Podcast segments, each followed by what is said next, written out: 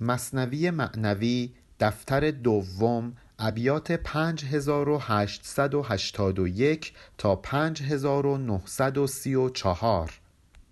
در بیان این موضوع که دوستی نادان خیلی بدتر از دشمنی یک فرد داناست، مولانا برامون یک داستان تعریف میکنه. عاقلی بر اسب می آمد سوار، در دهان خفته ای می رفت مار. یه آدم عاقل سوار اسب بود، دید یه نفر خوابیده و یه مار داره میره به سمت دهان این فرد.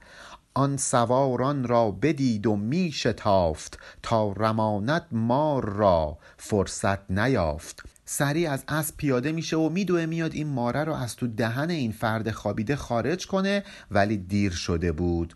مار به درون دهان این فرد فرو رفته بود. چون که از عقلش فراوان بود مدد، چند دبوسی قوی بر خفته زد. این فرد سوار که آدم عاقلی بود دید ماره رفته تو دل این فرد خوابیده، باید یه کاری بکنه. انقدر آدم عاقلی بود که یه فکری به ذهنش رسید، گرزشو در آورد و چند تا ضربه محکم بر این بیچاره که خوابیده بود زد. برد او را زخم آن دبوس سخت، زو گریزان تا به زیر یک درخت.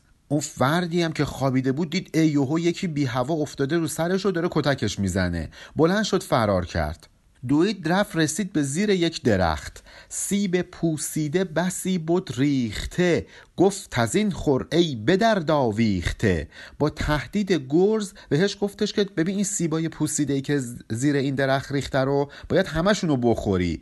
سیب چندان مرد را در خورد داد، که از دهانش باز بیرون می فتاد. انقدر به زور گرز به این فرد سیب خوروند که دیگه داشت از دهانش می اومد بیرون، یعنی دلشو پر از این سیبای گندیده کرد. بانگ میزد که امیر آخر چرا قصد من کردی، چه کردم من تو را. اون فردی هم که قبلا خوابیده بود و الان مار تو دلش بود که از داستان خبر نداشت، با تضرع میگفت آخه من چه بدی در حقت کردم، چرا کتکم میزنی، چرا به زور سیب گندیده به خوردم میدی. گر تو را زسل است با جانم ستیز، تیغ زن یک بارگی خونم بریز. اگه واقعا با من دشمنی، عداوتی، چیزی داری، خب بابا با یه ضربه شمشیر منو بکش، جونمو راحت کن. چرا اینقدر شکنجم میکنی؟ شوم ساعت که شدم بر تو پدید، ای خنک آن را که روی تو ندید. چقدر ساعت شوم و ناخجسته‌ای بود اون لحظه ای که تو منو دیدی. خوش به حال کسی که هیچ وقت روی تو رو هم نبینه. بی جنایت بی گنه بی بیش و کم، ملحدان جایز ندارند این ستم. حتی کافرها هم نمیان نسبت به کسی که هیچ گناهی نداره این همه سختگیری و شکنجه و عذاب روا دارند. من که جنایتی نکردم، گناهی نکردم، کم و بیش تقصیری از من سر نزده. کفار هم با چنین آدم این کاری که تو داری میکنن و انجام نمیدن. می جهد خون از دهانم با سخن، ای خدا آخر مکافاتش تو کن. نگاه کن، این کارایی که با من کردی باعث شده که دهنمو که باز میکنم حرف بزنم خون از دهنم میریزه بیرون. الهی که خدا مکافات تو رو بده، الهی که خدا جزا تو بده، عذابت کنه. هر زمان میگفت او نفرین نو، اوش میزد کندرین صحرا بدو. اون فرد هی نفرین میکرد، این عاقل سوار هم توجهی به حرفاش نمیکرد، میگفت یالا بدو، هی کتکش میزد و اونو میدوندش. زخم دبوس و سوار همچو باد، میدوید و باز در رو میفتاد. اون فردی که مار هم تو دلش بود از ترس این گرزهایی که این فرد سوارکار بهش میزد مثل باد میدوید، میخورد زمین، دوباره بلند میشد، راه میافتاد. ممتلی و خوابناک و سست بود، پا و رویش صد هزاران زخم شد. ممتلی یعنی مملو، پر. میگه به خاطر اینکه دلش پر از اون سیب‌های گندیده بود حالتش شده بود یه حالت خمار، بیحال، مثل یه آدم خوابالوده، مثل یه آدم سست و بیحال. پاهاش، صورتش، کل بدنش پر از زخم شده بود. تا شبانگه می کشید و می گشاد، تا ز صفرا قی شدن بر وی فتاد. تا شب کارش همین بود، یه مدت میکشید، یعنی که به زور به دویدن وامی داشتش، یه مدت هم میگشاد، یعنی به حال خودش رهاش میکرد، تا اینکه به جایی رسید که بر اثر غلبه صفرا شروع کرد به استفراغ کردن. حالا این تصور قدما بوده که فکر میکردن کسی که استفراغ میکنه خلط صفرا بر بلغم، بر سودا و بر خون غلبه کرده. به هر حال انقدر این فرد بیچاره رو دوند تا اینکه به استفراغ کردن افتاد. زو بر آمد خورده ها زشت و نکو، مار با آن خورده بیرون جست از او. هرچی غذای خوب و بد خورده بود از شکمش اومد بیرون. قاطی این غذاها، قاطی این خورده ها، مار هم از دلش اومد بیرون. چون بدید از خود برون آن مار را، سجده آوردان نکو کردار را. همین که دید مار از معده‌اش اومد بیرون، دوزاریش افتاد، فهمید که چرا این کارا رو باهاش میکرده، شروع کرد به تشکر کردن. سهم آن مار سیاه زشت زفت، چون بدید آن دردها از وی برفت. اینجا کلمه سهم یعنی ترس، یعنی وحشت، مثل سهمناک که ما میگیم یعنی وحشتناک. میگه وقتی که این مار سهمگین و وحشتناک رو دید، این مار سیاه و زشت رو دید، فهمید که چرا این کارا رو باهاش میکرده، همه درداش از بین رفت. گفت خود تو جبرئیل رحمتی، یا خدایی که ولی نعمتی. گفت بگو ببینم تو فرشته خدایی مثل جبرئیل برای من رحمت آوردی، یا اینکه اصلا تو خود خداوند صاحب نعمتی. ای مبارک ساعتی که دیدیم، مرده بودم جان نو بخشیدیم. یادتونه قبلا گفته بود شوم ساعت که شدم بر تو پدید. چقدر ساعت شوم و ناخوشایند و ناخجسته‌ای بود اون لحظه‌ای که تو منو دیدی. حالا اینجا برعکسشو میگه، میگه ای مبارک ساعتی که دیدیم، چقدر خوب شد که منو دیدی، چه ساعت مبارک و خوشیومنی بود. من مرده بودم، تو بهم یه جان نو بخشیدی. تو مرا جویان مثال مادران، من گریزان از تو مانند خران. تو مثل مادر دنبال من می دویدی، منو جستجو می کردی، اون وقت من انقدر خر بودم که از دست تو فرار می کردم. میخواد بگه اون همه که منو توی صحرا دوندی، منو عذاب کردی، داشتی نسبت به من مهر روا می داشتی، و اون حرفایی که من زدم از روی خریتم بود. نفس اماره درون دل ما هم مثل این ماره میمونه که یه نفر میاد به سختی ما رو وامی داره که از او پیروی نکنیم. میخواد این مار نفس اماره رو از دل ما بکشه بیرون، ولی ما از اون ناراحت میشیم، فکر میکنیم داره شکنجمون میکنه، نمیدونیم که با این کاراش داره کمکمون میکنه تا بر اون مار نفس اماره که در درونمونه غلبه کنیم. ولی این داستان علاوه بر این وجهه زیبایی که داره، یک وجهه خطرناک هم داره. اگه اینجوری باشه که هر کسی میتونه بیاد هر بلایی سر هر کی خواست در بیاره، بگه که نه من برا تو اصلا توضیح هم نمیدم چرا دارم این کارا رو میکنم و باید از من پیروی کنی، و با خودش هم فکر بکنه که خب داره مار نفس اماره‌اش رو رام میکنه، داره به زور میبرتش تو بهشت. یه خورده این داستان مولانا خطرناکه، چون داره در واقع اجازه صادر میکنه که هر کی هر بلایی خواست سر هر کس دیگه بیاره، به این بهانه که من مرشدم و راه راست رو میدونم، تو نمیدونی، از من باید پیروی کنی، هیچ توضیحی هم بهت نمیدم که چرا دارم این کارا رو میکنم. چون که این فرد سوار هم هرچی اون داشت فوشش میداد، نفرینش میکرد، میگفت چرا این کارا رو واسه من میکنی، هیچ توجیهی براش نیاورد، هیچ توضیحی بهش نداد. به هر حال خر گریزد از خداوند از خری، صاحبش در پیز نیکو گوهری. اینجا خداوند یعنی صاحب خر.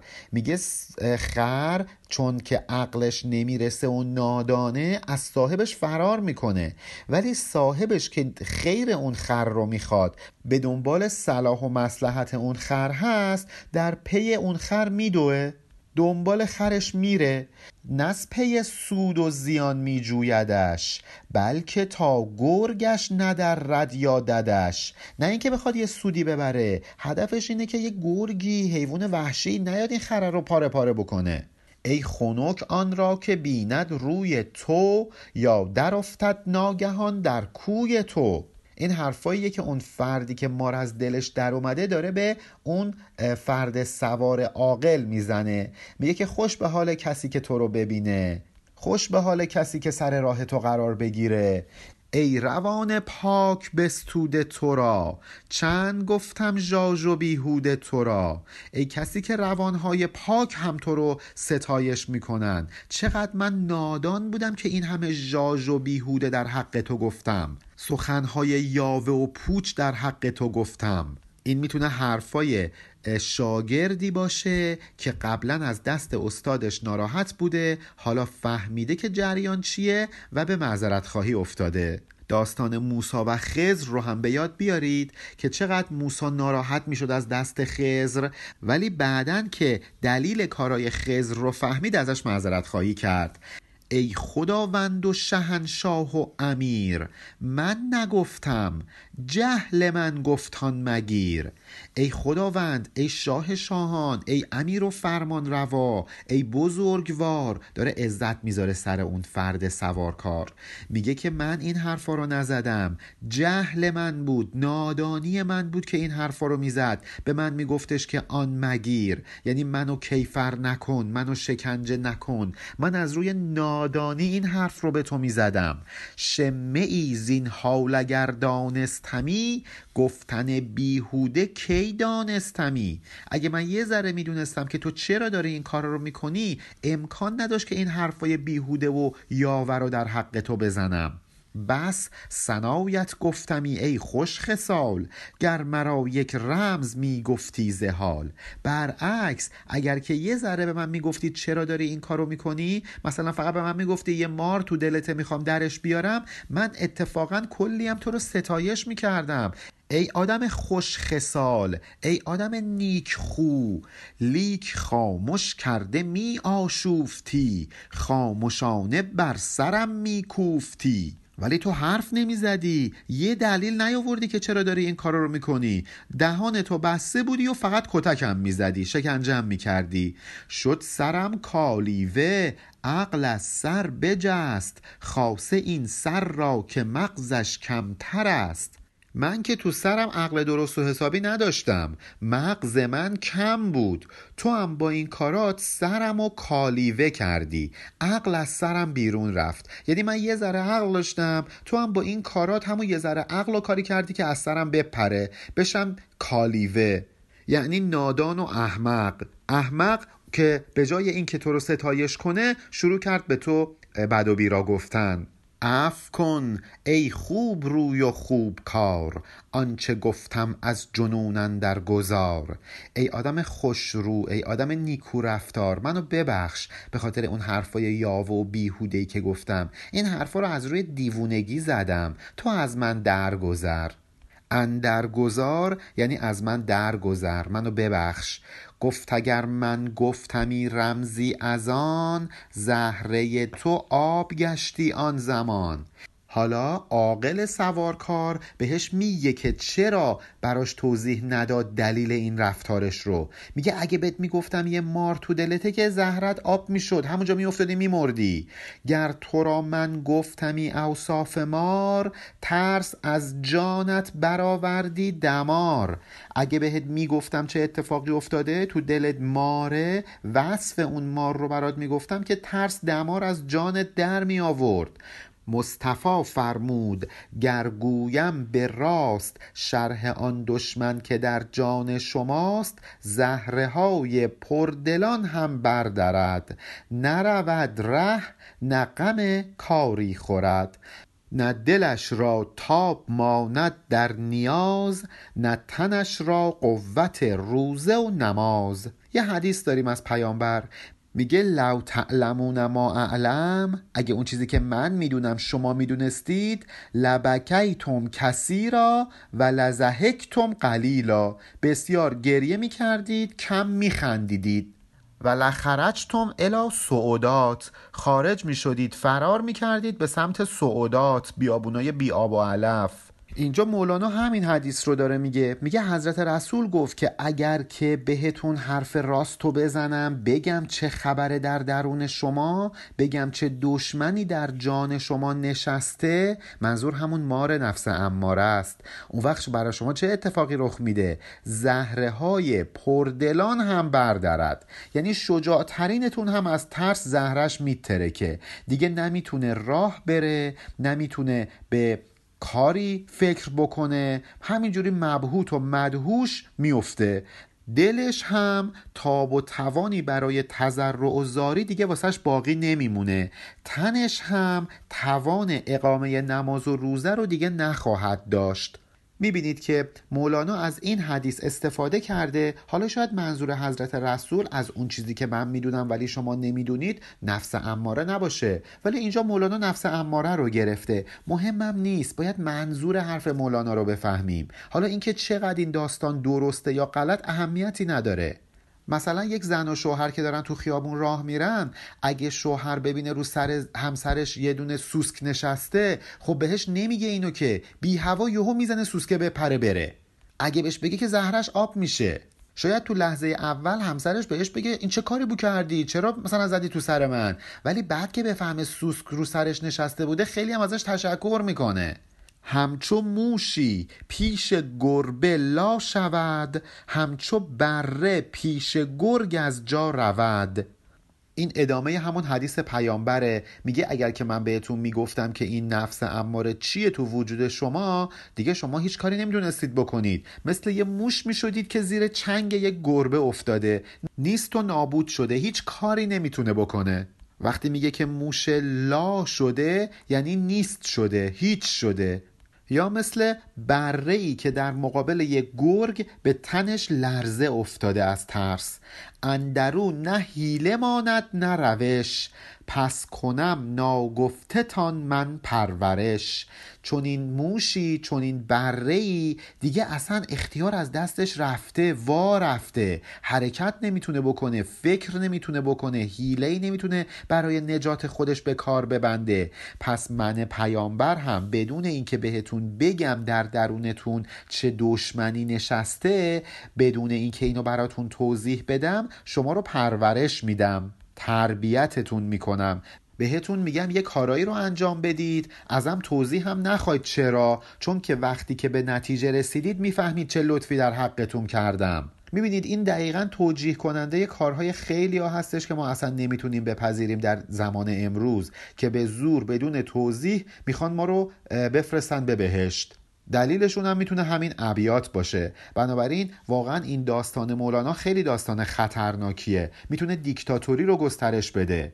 ولی اگر همین داستان در برابر مرشد و مرید اتفاق بیفته، در برابر سالک و اون مرشدش که داره هدایتش میکنه به سمت فناء فی الله اتفاق بیفته، خیلی هم خوبه.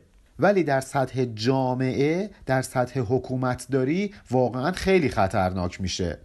حالا ادامه این توضیح که چرا سکوت کرد، چرا توضیح نداد. همچو بوبکر ربابی تن زنم، دست چون داوود در آهن زنم، تا محال از دست من حالی شود، مرغ پربرکنده را بالی شود. اینجا انگار پیامبر داره میگه که من از اون دشمن درونتون بهتون خبر نمیدم تا مثل این موشه، مثل اون برهه در نمونید. من پیامبر هم مثل ابوبکر ربابی خاموش میمونم، حرف نمیزنم، تن زنم یعنی ساکت میمونم، دستم رو مثل حضرت داوود میزنم به آهن. ابوبکر ربابی رو که قبلا براتون گفته بودم، ابوبکر ربابی همون صوفی معروف که هفت سال در سکوت و خاموشی به سر برد. منظورمون ابوبکر خلیفه اول نیست، اینجا پیامبر داره مثال ابوبکر ربابی رو میزنه. خب مسلماً ابوبکر ربابی سالها بعد از پیامبر به دنیا اومده، ولی اشکالی نداره، مولانا در تاریخ حرکت میکنه، در زمان حرکت میکنه. پیامبر این حرف رو نزده ولی اشکالی هم نداره، مولانا داره یه حرف و یه پیامی رو به ما منتقل میکنه، ما اون رو باید بگیریم. درباره این که حضرت داوود هم دستش رو به آهن میزنه، میتونید آیه ده سوره سبع رو ببینید. اونجا که میگه و علنا له الحدید، یعنی ما آهن رو برای حضرت داوود نرم کردیم. خب نرم شدن آهن برای انسان کار غیر ممکنیه، ولی تو بیت بعدی میگه تا محال از دست من حالی شود، یعنی اون اتفاقی که محال رخ بده به واسطه من تحقق پیدا بکنه. اون مرغی که پر و بالش کنده شده بود دوباره بال و پر در بیاره. ببینید پیامبر چی کار میتونه بکنه؟ مثل بوبکر ربابی ساکت میمونه، ولی مثل داوود آهن تو دستش نرم میشه، کارای محال انجام میده، مرغ بی بال و پر رو بهش بال و پر میده. انگار که میخواد بگه که ولی خدا، اون مرشد که سالک داره ازش پیروی میکنه، این توانایی رو داره که بدون اینکه حرفی بهش بزنه بره توی روحش، نفس امارش رو مثل آهنی که در دست داوود نرمه بتونه این نفس اماره رو مطیع خودش بکنه، اون روح‌هایی که بال و پر ندارن نمیتونن عروج بکنن رو بهشون بال و پر ببخشه. و همه این کارها رو بدون اینکه حرفی بزنه و توضیحی بده انجام بده. میبینید مولانا منظورش چیه؟ اینجا اصلا بحث روابط اجتماعی و سیاسی نیست، بحث مرید و مراد. در این رابطه این گونه برخورد کردن مجازه، نه اینکه ما بیایم در اجتماع به زور مردم رو بفرستیم تو بهشت. چون ید الله فوق ایدی هم بود، دست ما را دست خود فرمودهد. آیه ده سوره فتح. میدونید که سوره فتح مربوط به صلح حدیبیه میشه، اونجا که مشرکین با پیامبر بیعت میکنن، پیمان میبندن. اینجا خدا میگه که ید الله فوق ایدیهم، قدرت خدا از قدرت اونا خیلی بیشتره. فمن نکسه فانما ینکسو علی نفسه، کسی که این پیمان رو بشکنه به خودش ضرر زده. برعکس و من اوفا به ما آهد علیه الله، کسی که وفا کنه به عهدی که با خدا بسته، فسیعطیه الله اجرا عظیما، خدا هم بهش یه پاداش بیکرانی میده. مولانا این آیه استفاده کرده، میگه دست ما میشه دست خدا. هر کسی که بیعتی که با ما کرده رو حفظ کنه، انگار بیعتی که با خدا کرده رو حفظ کرده، چون ید الله فوق ایدیهم. پیامبر و یاراش که دستشون آوردن گذاشتن برای بیعت، دست خدا روی دست همه اینا بود. اگه کسی دستش رو میکشید، انگار داره دستش رو از زیر دست خدا میکشه. حالا پیامبر میگه حالا که دست خدا روی دست منه، پس مرا دست دراز آمد یقین، برگذشته ز آسمان هفتمین. من چنان دستی دارم، دست درازی دارم که از آسمان هفتمم میگذره. یعنی قدرتی که من دارم مثل قدرت خدا میمونه. من با خدا یکی شدم، من در خدا به مقام فنا رسیدم. دست من حرکتی بکنه، انگار دست خدا داره این حرکت رو میکنه. کسی که با دست من بیعت کنه، انگار داره با دست خدا بیعت میکنه. من این کارای محال رو به خاطر این میتونم انجام بدم که با خدا یکی شدم. اگه میتونم توی نفستون وارد بشم و روحتون رو بهش پر و بال بدم، نفس امارتون رو مثل آهن نرم کنم، چون خدا به من این قدرت رو داده. دست من بنمود بر گردون هنر، مقریا برخان که انشق القمر. دست و قدرت من از بالای آسمان ها هم داره هنر خودش رو نشون میده.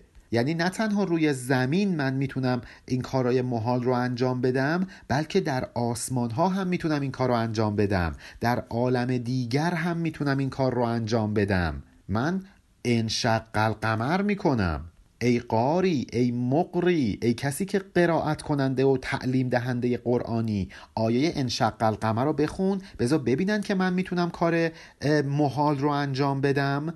این صفت هم بهر ضعف عقل هاست، با ضعیفان شرح قدرت کی رواست. اینجا مولانا خودش میگه، میگه بابا من این حرفایی که دارم میزنم، اینجوری دارم توصیف میکنم، مثال میزنم، داستان میگم، به خاطر ضعف عقل هاست، به خاطر اینکه ما عقلمون ناتوانه. کیه که میتونه قدرت انبیا و اولیا رو برای آدمایی که سست اندیش هستند؟ اینجا ضعیف یعنی عقل ضعیف، برای کسانی که عقلشون ضعیف شرح بده.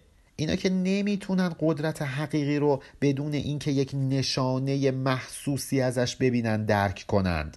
عقل ضعیف دیگه، نیاز به یه سری نشانه ها داره تا اینکه بپذیره. من مولانا هم دارم این داستان ها و این مثال ها رو میزنم تا نشانه ها رو به شما بگم، تا بلکه شما بفهمید. خود بدانی چون براری سرز خواب، ختم شد والله اعلم بالصواب. وقتی که اون دنیا سرتو از خواب بلند کنی، خودت همه این اسرار رو میفهمی. من دیگه اینجا تموم میکنم داستان رو. خداوند هم از درستی بیشتر از همه موجودات آگاهی داره.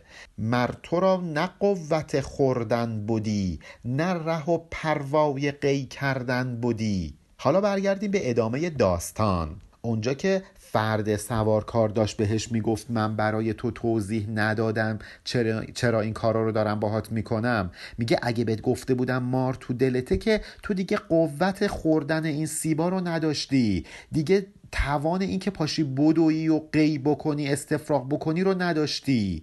میشنیدم فحش و خر میراندم، رب یسر زیر لب میخاندم. تو به من فحش میدادی، من فحش میخوردم، میگفتم اشکال نداره بذات فحش بده، ولی من خر خودم رو میرونم، من کارم رو انجام میدم. آیه بیست و پنج و بیست و شش سوره طه رو هم زیر لب داشتم برای خودم میخوندم. رب اشرح لی صدری و یسر لی امری. رب یسر مربوط به همین آیه میشه.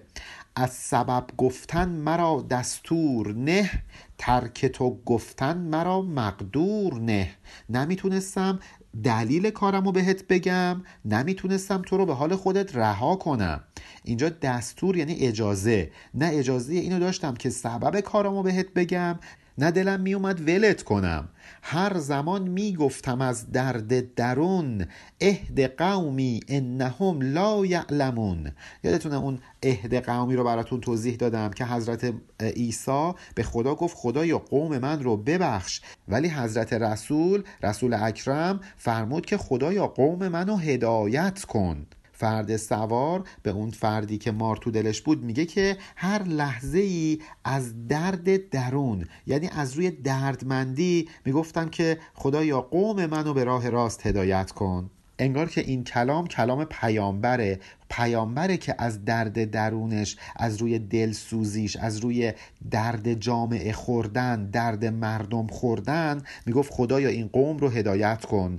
سجده ها میکرد آن رست زرنج، کی سعادت وی مرا اقبال و گنج. اون فردی که از شر این مار خلاص شده بود تشکر میکرد، میگفت ای سعادت، ای کسی که برای من سعادت به همراه داشتی، اقبال و گنج گرانبهای منی. از خدا یابی جزاها ای شریف، قوت شکرت ندارد این ضعیف. الهی که خدا جزاتو بده، من ضعیف که نمیتونم حق سپاسگزاری تو رو به جا بیارم، ولی الهی که خدا پاداش کارتو بهت بده ای مرد شریف.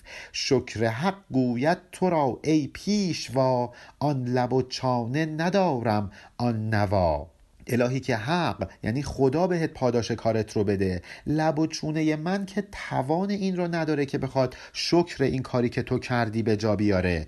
دشمنی عاقلان زینسان بود، زهر ایشان ابتهاج جان بود. حالا نتیجه گیری داستان، عاقلا اگر که دشمنی کنن در حق ماها، اینجوری دشمنیشون، زهرشون هم جان فزا و نشاطاوره، باعث ابتهاج میشه، باعث بهجت و شادمانی میشه. دوستی ابله بود رنج و زلال، این حکایت بشنو از بحر مثال. ولی حالا برعکس میخوام براتون یه داستان بگم که یه آدم ابله وقتی که دوست شما بشه چه رنج و زلال و گمراهی و سرگشتگی براتون به همراه داره. ما اینجا داستان عاقلی رو خوندیم که دشمنی کرد، حالا بیایم با هم داستان جاهلی رو بخونیم که میخواد دوستی کنه. انشاءالله در ابیات بعدی اون داستان رو هم با هم میخونیم. پایان بیت پنج هزار و نهصد و سی و چهار، علی عرفانیان.